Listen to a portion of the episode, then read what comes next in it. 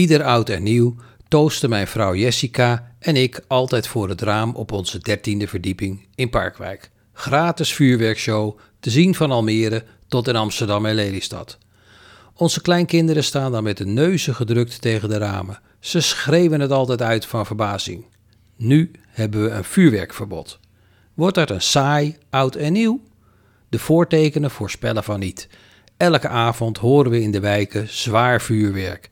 En toen voor de vakantie de middelbare school om de hoek uitging, was het elke dag bal met bommen.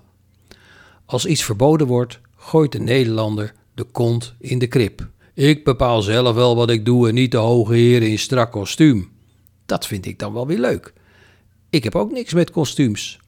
Maar overigens wel weer met mantelpakjes. Maar dat doet er niet toe, want de heren hebben het in de politiek voor het zeggen. Terug naar het vuurwerk.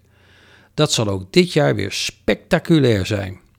Het is dat ik geen zolder heb, maar anders had ik daar vast toch wel wat leuke bommen van vorig jaar bewaard. Zoals zoveel Almeerders. Allemaal een knallend 2021 toegewenst.